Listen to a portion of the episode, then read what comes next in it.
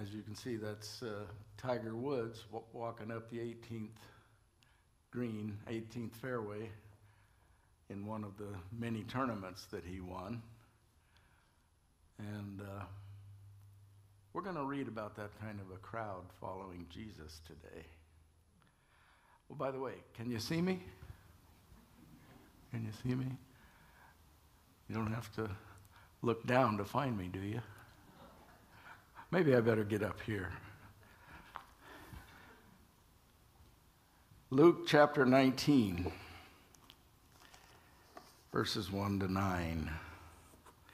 Jesus entered Jericho and was passing through. A man was there by the name of Zacchaeus. He was a chief tax collector and was wealthy. He wanted to see who Jesus was. But being a short man, he could not because of the crowd. So he ran ahead and climbed a sycamore fig tree to see him, since Jesus was coming that way. When Jesus reached the spot, he looked up and said to him, Zacchaeus, come down immediately. I must stay at your house today. So he came down at once and welcomed him gladly. All the people saw this and began to mutter, He's gone to be the guest of a sinner. But Zacchaeus stood up and said to the Lord, Look, Lord, here and now I give half of my possessions to the poor. And if I've cheated anybody out of anything, I will pay back four times the amount. Jesus said to him, Today salvation has come to this house because this man too is a son of Abraham. For the Son of Man came to seek and to save what was lost.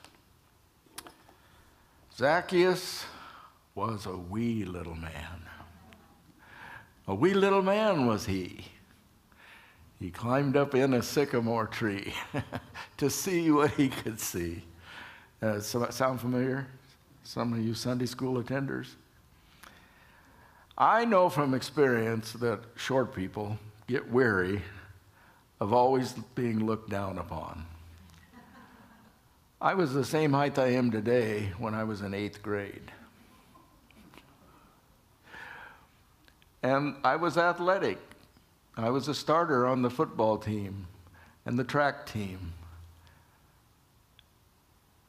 But I was one of the shortest guys on the team. I, the guys I all ran around with all, all were tall, over six feet. And when we, before we had cars, when we used to run around town together, I had to hurry and shuffle along to keep up with them as we walked around. Randy Newman wrote a song. Some of you may remember it. Short people got no reason to live. That's not funny. well, you have to wonder why Luke made it such a point to, to tell us that Zacchaeus was short. I mean, that's the kind of crowds that we just saw that followed Jesus. One of the crowds, it's estimated when he fed the multitude, was uh, around 15,000 people. Lots of people crowding and following Jesus. And not once did Luke telling about anybody that Jesus talked to tell us about their stature or their physical characteristics. But Zacchaeus gets singled out as being the short guy. I don't know. But I do know that many people that are either short in stature or short in self image try to compensate for it. You ever heard of the Napoleon syndrome? You know, Napoleon was short. And it suggested that he had a complex about that. And it was one of the things that drove him to try and conquer and uh, be a bully throughout Europe. So he had that going against him, this man, Zacchaeus. He was a chief tax collector. He wasn't content to just be a tax collector. He wanted to be the chief tax collector, and he'd achieved that. And so not only was he short, but now he's disliked because he's the chief tax collector. Those guys were thought of as being greedy, corrupt, and disloyal to their people. Then it tells us he was wealthy. Well, you know how people are. Sometimes they get a little envious and jealous of the wealthy, especially if they're not pleasant people. And it kind of seems like Zacchaeus wasn't such a pleasant guy. So when they saw Jesus hanging out with Zacchaeus, they were shocked. They said, That guy is a sinner. Why in the world would Jesus spend any time with him? But the thing we learn about this man, Zacchaeus, is he wanted to see Jesus. Now, it might have just been celebrity curiosity, but I have a feeling that there was something else going on inside of him. Maybe he hadn't fully processed it yet, but something in him said, I need to put forward some effort to meet this Jesus. I, I, need to see him. I need to understand what this is about. And so then we read, after he climbed up in the tree, that that led to a moment. When Jesus reached the spot, he looked up and said to him, Zacchaeus, come down immediately. I must stay at your house today.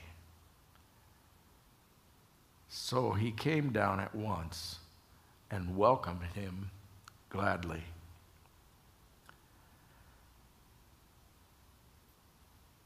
That is the most interesting verse to me because I like the way the NIV puts it. When he came to the spot,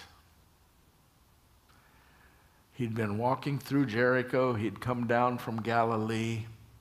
He was eventually going to get to Jerusalem. He came to the spot, thousands of people all around, and he stopped there and he looked up, and in the spot, he encountered Zacchaeus. And Luke, why did he single out this moment?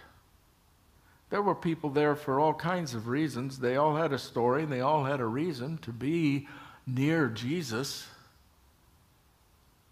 But for some reason, it was canonized in the scripture, this incident with the man, short man, Zacchaeus.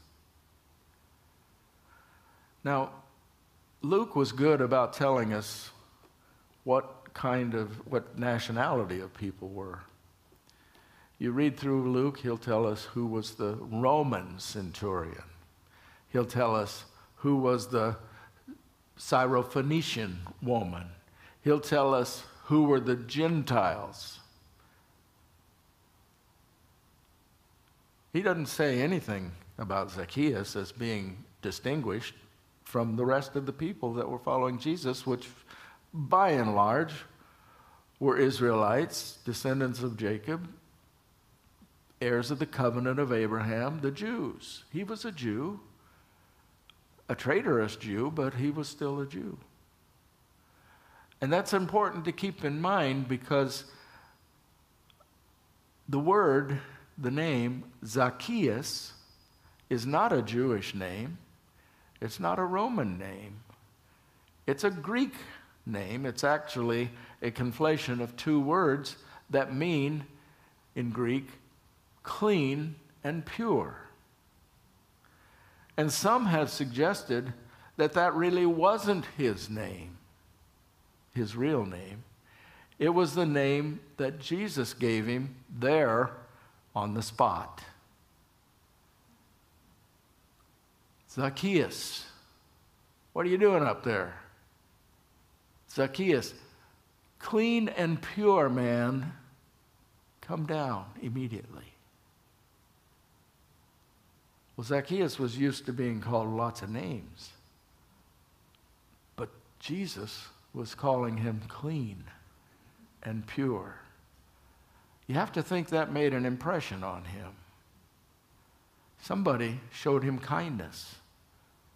Somebody showed him value.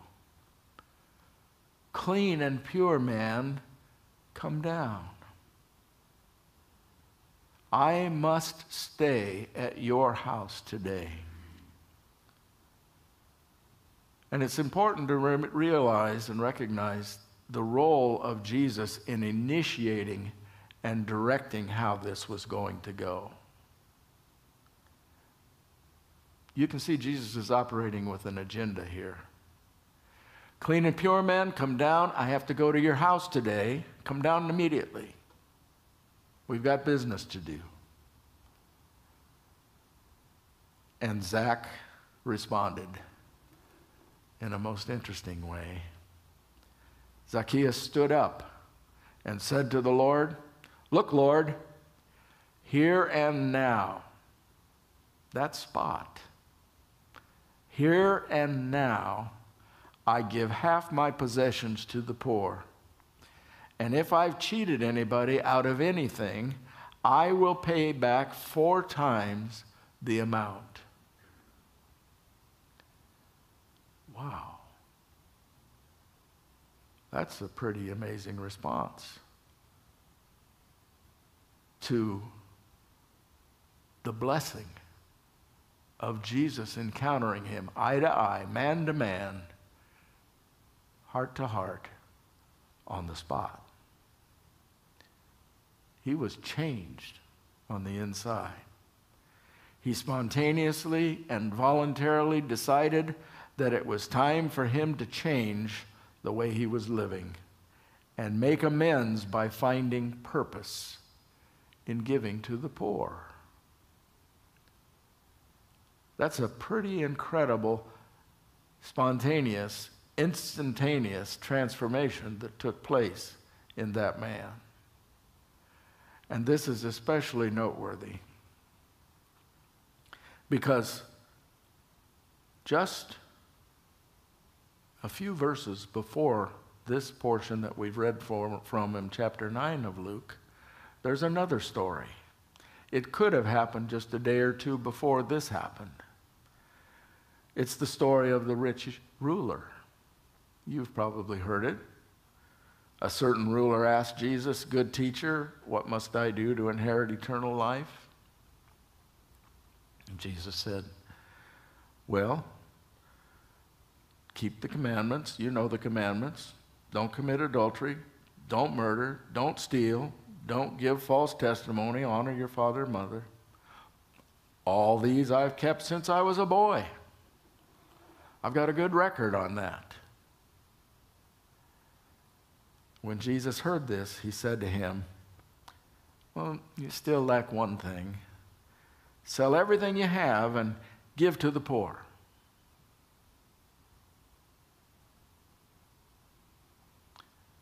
sell everything I have, and give to the poor.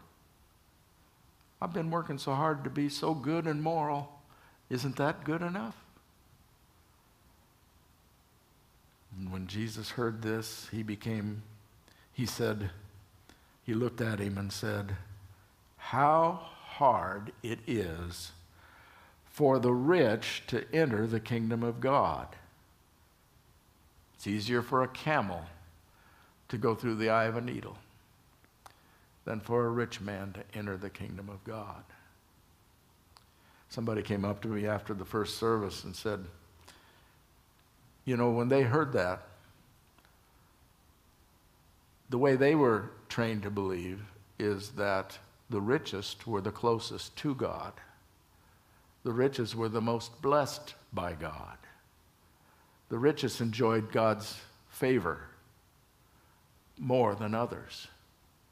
And so when they hear Jesus say, it's hard for the rich to get in, The people heard that as saying, well, if the rich can't get in, who can get in? That's the way they, they understood it. The poor have no chance if it's hard for the rich. And Jesus said, What is impossible with men is possible with God. Now,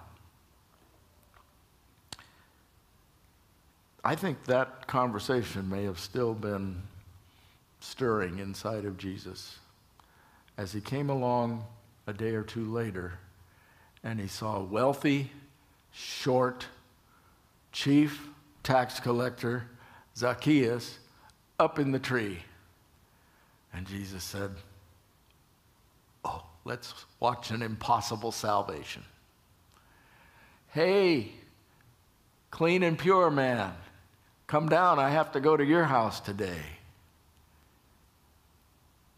And he knew that that word of affirmation and blessing and hope and forgiveness and acceptance and love that flowed out of Jesus was going to change the heart of that man. And it did, right there, on the spot. Zacchaeus said, I have got to change the way I've been living. I can't live this way anymore. It's not right. I know it's not right. I'm hurting myself. I'm hurting people. I must change. And I'm going to. Look, look. I'm going to give half of everything I own away to the poor. And if I've defrauded anybody, I'm going to four times, multiply it four times, and give it back to Him. That transformation was incredible. But Jesus demonstrated that with God, it's possible. When you have an encounter with Jesus on the spot, it can change your heart instantly. And that's what happened to Zacchaeus. So, what does this all mean for us? Well, it means that, like Zacchaeus, we all have personality glitches of some sort. We all do. We struggle with our physique. We struggle with our standing in society. We struggle with our impure thoughts. We struggle with things we know we've done and said that hurt others. We've all got our glitches. But Jesus didn't let that stop him with Zacchaeus. Jesus was proactive. He stopped on the spot and said, I have to go to your house. And he began redefining who Zacchaeus was in that very moment. That's what he does with you and me. I can remember the moment, and I've talked about this before. I can remember the very moment when sitting in a room with some other people talking about Jesus and I was heavily under the influence of drugs in those days. I was 19 years old. And as they spoke of Jesus, I sensed his presence. I felt him as if he was looking at me, like I was up in the tree. I was up there somewhere. and, and, uh, and I heard him say, It's time, Steve. It's time. And I felt it in my heart. I've got to stop what I'm doing. I can't live this way any longer. I'm hurting myself, I'm hurting other people. And I walked out of that room. And it was if I would have said to the Lord, had he been standing there physically, Look, Lord, I'm different now. Something changed in me in there. When I invited you to come with me, or when you said to me, I'm going with you, you changed me. And I did change. I was in school for preparing for ministry within less than two months after that happened. And uh, I jokingly said to the first service, and look at me now, I'm a Baptist. I changed. Why did I change? Well, it wasn't willpower, I'll tell you that. It was a miracle. The moment I sensed Jesus by the Spirit looking into me and showing me that He wasn't condemning me, He was loving me.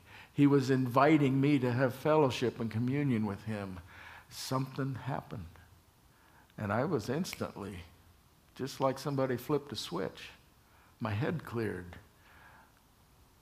The, the drugginess lifted. I could see things different than I had seen them in a long time. It was that moment, in that spot, where Jesus said, I don't see you as a short little failure, Steve. I see you as one of mine, clean and pure, saved by my grace, forgiven. I want to hang out with you. You're one of mine. Now, what about this money thing? We've said it before, we say it again, it's absolutely certain. There is no sin or no shame in having prosperity, having wealth. I mean, it's, it's only logical. If we were all poor, how would we meet the needs of the poor? Some of us are allowed or are gifted, whatever credit you want to give, some of us are allowed to be prosperous and blessed in life. Most Americans, most all Americans, by the rest of the world's standards, are born into it. We live with abundance all around us.